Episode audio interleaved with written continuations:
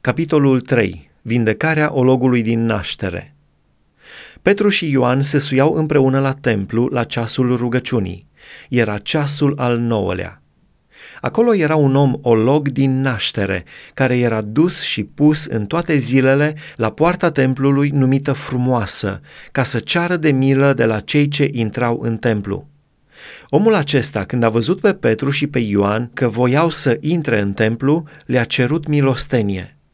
Petru, ca și Ioan, s-a uitat țintă la el și a zis, Uită-te la noi! Și el se uita la ei cu luare aminte și aștepta să capete ceva de la ei. Atunci Petru i-a zis, Argint și aur n-am, dar ce am îți dau. În numele lui Isus Hristos din Nazaret, scoală-te și umblă. L-a apucat de mâna dreaptă și l-a ridicat în sus. Îndată i s-au întărit tălpile și gleznele, dintr-o săritură a fost în picioare și a început să umble.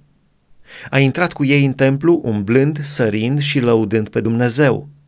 Tot norodul l-a văzut umblând și lăudând pe Dumnezeu. Îl cunoșteau că era cel ce ședea la poarta frumoasă a templului ca să ceară de pomană și s-au umplut de uimire și de mirare pentru cele ce îi se întâmplaseră. Fiindcă el se ținea de Petru și de Ioan, tot norodul, mirat, a alergat la ei în pridvorul zis al lui Solomon. Cuvântarea lui Petru către norod. Petru, când a văzut lucrul acesta, a luat cuvântul și a zis norodului, Bărbați israeliți, pentru ce vă mirați de lucrul acesta? De ce vă uitați cu ochii țintă la noi, ca și cum prin puterea noastră sau prin cucernicia noastră am fi făcut pe omul acesta să umble? Dumnezeul lui Avram, Isaac și Iacov, Dumnezeul părinților noștri, a proslăvit pe robul său Isus, pe care voi l-ați dat în mâna lui Pilat și v-ați lepădat de el înaintea lui, măcar că el era de părere să-i dea drumul. Voi v-ați lepădat de cel sfânt și neprihănit și ați cerut să vi se dăruiască un ucigaș. Ați omorât pe Domnul vieții, pe care Dumnezeu l-a înviat din morți. Noi suntem martori ai Lui.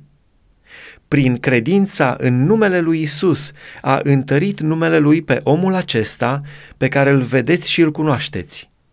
Credința în El a dat omului acestuia o tămăduire de plină, cum vedeți cu toții.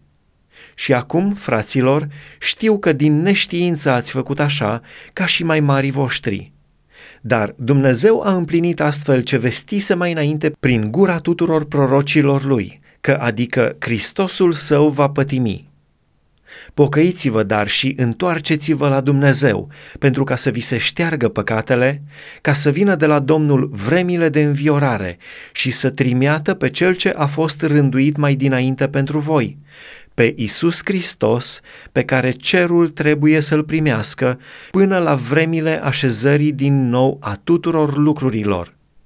Despre aceste vremi a vorbit Dumnezeu prin gura tuturor sfinților săi proroci din vechime.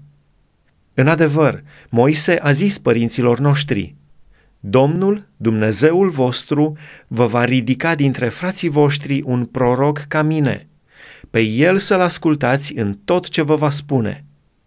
Și oricine nu va asculta de prorocul acela, va fi nimicit cu desăvârșire din mijlocul norodului.